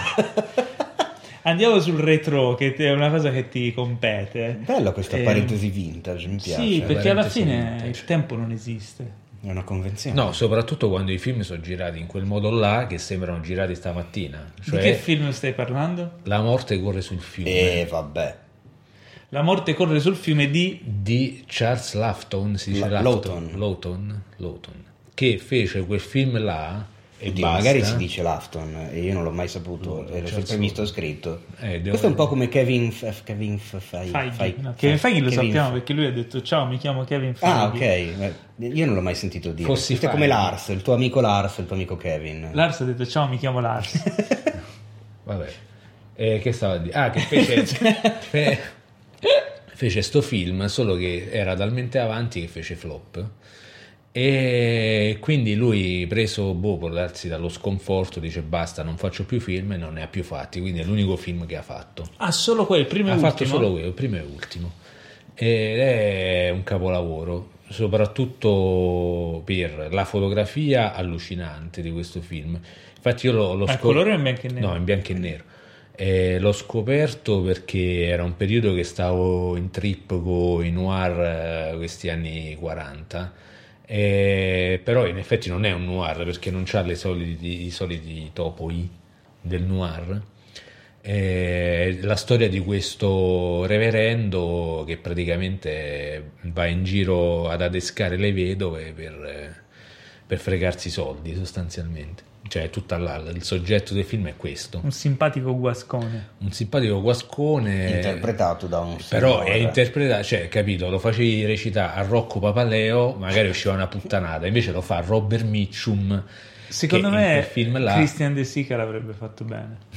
Comunque diciamo che se chi ci sta ascoltando, se ancora qualcuno ci sta ascoltando dopo la sequela di puttanate che siamo riusciti a dire fino ad arrivare al capolavoro di cui sta parlando Enrico, se avete presente, eh, avete mai visto come immagine da qualche parte, da, da- da- in qualche foto, in qualche film citato, eccetera, il tatuaggio sulle nocche delle mani che da una parte c'è scritto love, dall'altra parte c'è scritto hate, sappiate che arriva esattamente dalle mani di Robert Mitchum in questo film. Esatto. No way. Che no, in realtà arriva dal romanzo da Arri- cui è sì, tratto certo, il film. Però dico visivamente Che io ho letto arriva tra da lì. l'altro perché intrippato da questo film meraviglioso ho detto ma fammi leggere il libro, magari è ancora più bello, invece no, è più bello il film. Una delle rarissime volte in Ah, cui è più bello eh, il film quindi- che il Basta, libro. ma, questo, ma basta questo discorso. Ma non si possono paragonare. Devi so, provare, sì. devi provare l'audiolibro. Ma- che mette insieme le migliore. due cose, Però se è recitato da Robert Mitchum. Eh la certo, cosa- Eh, la vedo un po' dura. È difficile. eh, vabbè. Beh, allora direi che con Vabbè, questa... scusa, Quindi, quindi, eh, no, scusa, al- falli- al- una- cioè, Eh, chiudi, c'è la scena chiudi. madre. Tu se rimani sempre in chiudo, sospeso a metà delle eh, recensioni. perché mi Io penso che è interrompi, finito. perché mi inter- poi finiamo a parlare di altro. Vabbè, comunque va visto, se non altro, perché c'è questa scena allucinante per come è girata e come è montata di quando praticamente c'è lo showdown finale di questo reverendo che va a prendere i figli per, per- per un certo motivo, insomma questo reverendo si mette a inseguire i figli di questa vedova, piccoli, e praticamente c'è lo showdown tra lui e la tutrice che li sta proteggendo.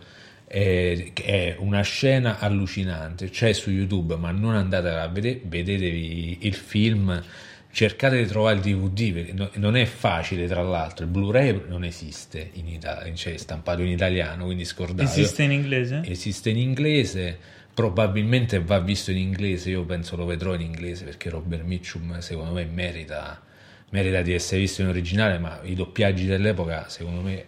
Ok, sono- io l'ho messo nella bene. lista. Eh, Io guarda, l'ho, l'ho- visto, ma dire che me lo ricordo sarebbe troppo perché l'ho visto all'epoca in cui Sai Eh, cosa alle superiori studiavo cinema e vedevamo tipo Però boh, sì, esatto, sei è un film film da scuola sì, del ciao. cinema. Sai cosa sarebbe bello? E qui te la butto, Teo. Organizzare degli eventi in sala per tutti i fan di Cinefax, dove proiettare tipo Cineforum, eh, film, dibattito con, con- Ma la cosa, Paolo, è già tra le varie cose che ha buttato nel pentolone di Cinefx che sta ribollendo di, di idee e di progetti. Quindi Ma quante chissà, cose chissà, in questo pentolone. eh, pure troppe. Infatti, non sto più dormendo e la Chiara mi odia. Eh, ma tu devi dormire, non mi riesci a fare la voce di Dick Cheney. eh, vabbè. Paolo, devi sapere che è importante avere tante cose nel pentolone. Ma invece eh, andiamo avanti con il Va. parlare di film e to- tocca a me. Se Posso parlare di un film che... vuoi. Possiamo anche chiudere visto che siamo No, perché questo qua vorrei consigliarlo, perché non se l'è Allora ti do calcolato un nessuno. minuto. Vabbè, arco cane, non ce la farò mai. Vabbè. Allora, finché eh, in Italia è stato distribuito a ottobre, poco e malissimo.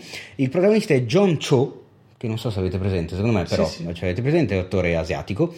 Ed è un film interamente girato con la soggettiva di un computer portatile. E tu dirai, bella stronzata. Eh, e l'avevo detto anch'io, in realtà ho visto il trailer, mi ha incuriosito un casino. Quando uscì non sono riuscito a vedermelo. Il DVD Blu-ray è uscito oggi, quindi per voi che ascoltate è uscito ieri, recuperatevelo immediatamente. Io l'ho ordinato, me lo sono visto immediatamente e devo dire che, porco cane, è un gran bel thriller. Che si chiama? Searching, perché questo padre che a un certo punto gli scompare la figlia quindicenne e lui, grazie a social, mail, eh, maps, qualunque cosa, riesce a ricostruire l'identità digitale di una figlia che scopriva di non conoscere effettivamente come pensava di conoscere e eh, pian pianino, chiaramente poi non vi svelo la storia perché il thriller è scritto bene, funziona, ci sono almeno due colpi di scena inaspettati, eh, che poi uno che ha visto tanti thriller è sempre con il sopracciglio alzato per dire ah adesso ti sgamo, adesso so dove stai andando, invece va da un'altra parte. E la cosa è veramente tutta vista attra- cioè l- l- lo schermo televisivo diventa lo schermo di un portatile, quindi si aprono le chat, si apre FaceTime, si Ah, aprono sì? le mail, si apre Facebook, si apre Instagram Stories, si apre la... cioè è tutto visto da quel punto di vista lì ed è tutto fatto in post-produzione chiaramente, quindi Figo. c'è un lavoro esagerato di ricostruzione web, anche le pagine Google e tutto quanto. Ma non è tutto un one take. No, no, no, no, chiaramente, assolutamente no, è tutto montato, però è tutto sempre solo visto da uno schermo di computer, eh, Mm. con finestre che si aprono, pop-up, eh, questioni, app eh, di, di qualunque tipo, originalissimo, thriller, funziona, searching, io lo consiglio, poi magari mi, mi mandate a quel paese, ma secondo me invece era ver- veramente Eh, allora, molto interessante. Magari mi passi il Blu-ray così me lo guardo quando mi arriva la TV. Va bene, devo ancora Benissimo. guardare gli extra che secondo me regalerebbero, Ah, regaleranno un sacco di cinefilm. E con questa concludiamo questa puntata di Cinefax Podcast che è andata per le lunghe come sempre. Non Eccoci. riusciremo mai a farla durare un'ora come dovrebbe durare, ma pare che un'ora e mezza sia la nostra durata designata. E quindi voglio salutare eh, il- i nostri ragazzi che sono stati con noi per questa puntata. E il primo che saluto è Enrico Tribuzio. Arrivederci. E poi saluto il nostro eh, altissimo Teo Sofian. Ho detto l'altissimo. Sei una merda. Ciao Ne. E vi saluto io, Paolo Cellamare. Ci vediamo, anzi, ci sentiamo alla prossima puntata di Cinefax